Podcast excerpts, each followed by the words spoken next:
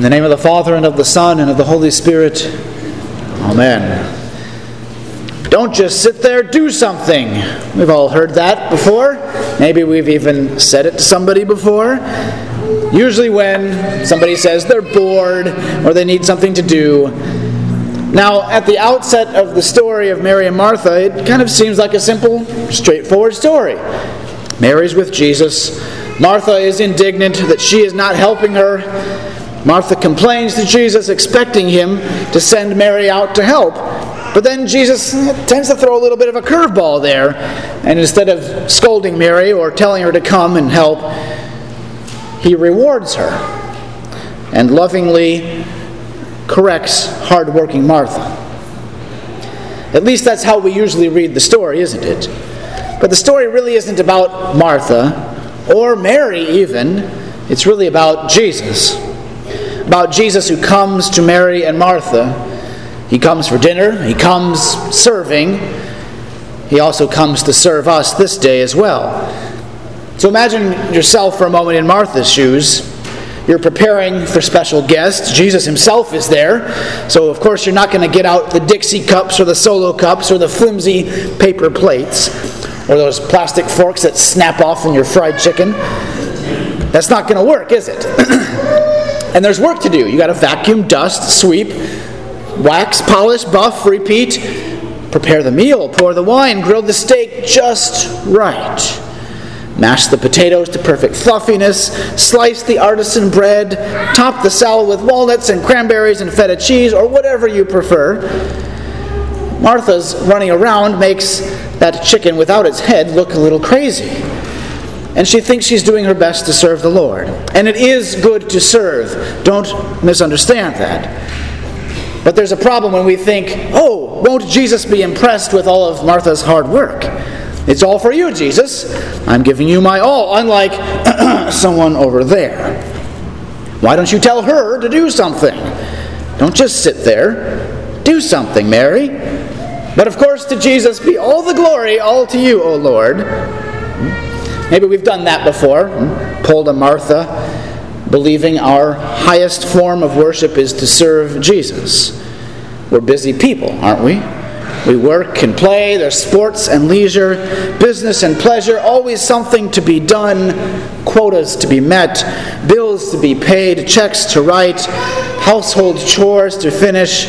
And then you get up tomorrow, you maybe hit the snooze button a few times, and you repeat and do it all over again congregation life can be some, somewhat similar too. There's always work to be done, always too few people to do it. There's programs, there are committees, there are boards to chair, there's property to care for, bills to pay, and many other things. It's easy to fall into the trap of making our church calendar and the work we do, important as it is, all about what we do for Jesus rather than what He is doing for us as we receive His Word and His sacraments. That's why in this Christian congregation, as in our Lord's churches across the world and throughout time, divine service here, as we're sitting and singing and worshiping this morning, is what comes first in our life together. It's why God gathers us together in the first place, in fact, so that we can sit here at the feet of Jesus we can hear His word, receive His gifts. Because anything that takes place of that, or we treat as more important than that, well, that usually ends up becoming our idol. You see, worship really isn't about us serving God. Though we do thank and respond in prayer and praise, worship is first and foremost, though, about God serving us, God feeding us, God coming to us and serving. That's why we do and say the things we do in Sunday morning service. Why we bow in certain places or kneel in others. Why we fold our hands or sing or stand. You may call them Lutheran aerobics, I suppose you could, but they're all designed to show God is serving us. So we hear His word and we sing and respond in prayer and praise because Christ is with us. You see, it's our old sinful flesh, our old Adam that loves to be busy and to focus on our own busyness. Do this, do that. But have you ever stopped to notice how that word do is always a law word, it's always a command. Now, there is for sure a place for the law, a place for command, but we can't fool ourselves into thinking that the law is what gets us closer to Jesus. Our Sunday school and VBS kids learned that this week. We played a little game where they tried to earn their way to heaven by keeping the commandments, and every time they started back at the beginning because they broke one of them. It's an impossible ladder to climb. The law is a mirror that exposes our sin, it shows us our sin. It's not a motivator, it's not a five hour espresso shot filled energy drink. And so that's why maybe for some of us, Jesus' words to Martha seem a little shocking, maybe even offensive or outrageous. Because Jesus himself is the real host. He's the one giving, He's the one doing everything. He is the one in His church who dishes up His forgiveness for us undeserving sinners. He's the one who pardons us and all of our unpardonable sins. And just as he was known for in his life on earth, he is known for in his life in church continually to eat and drink with sinners and declaring us gracious by his promise. You see, that's what Jesus does best. He gives, and he gives, and he gives more. So, dearly beloved, baptized children of God, I'm sure that you are like myself in this way that we are anxious and troubled about many things. Perhaps it's giving or finances, perhaps it's church activities, perhaps it's the school or our own congregation life or our own Christian life or a family or friend in need. Maybe it's the world around us that seems increasingly hostile to the gospel. Jesus reminds us today there is one thing that is needful. One thing that, in fact, will calm our worries and fears, and it is Jesus Himself crucified and risen. As He says in Matthew's Gospel, Come to me, all you who are heavy laden and weary, and I will give you rest. See, Jesus is that one thing necessary. All that we need, His hand provides us, both at our dinner tables at home and most of all here at His own table in His house. It is given to you in Jesus' name. Still, we might think, but Martha, she did all that work, and Mary just sat on her rear. What a bum! All the time and treasures and talents I've offered to God. Does he even care? Maybe we're a little offended by Jesus' words, even. But notice that Jesus doesn't scold Martha for her work. He simply though lovingly admonishes her not to be anxious and so troubled that she misses the one thing that is needful himself. That's why Mary is praised, because she is sitting and receiving.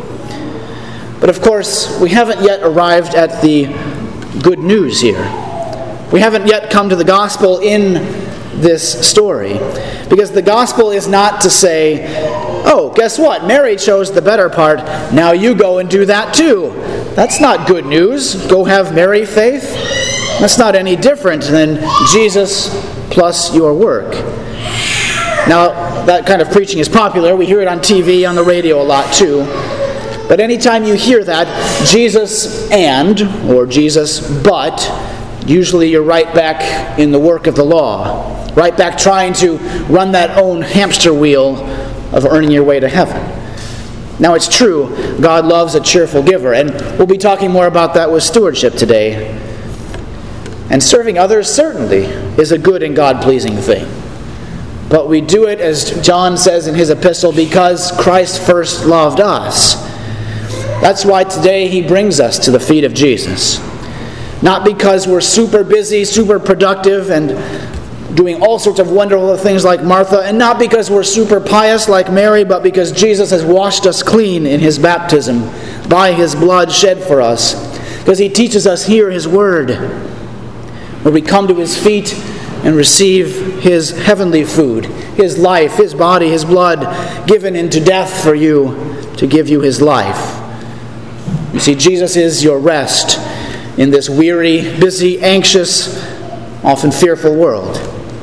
He lived that perfect life that we so often try so hard running around to do and accomplish, but He lived it and He did it perfectly for you.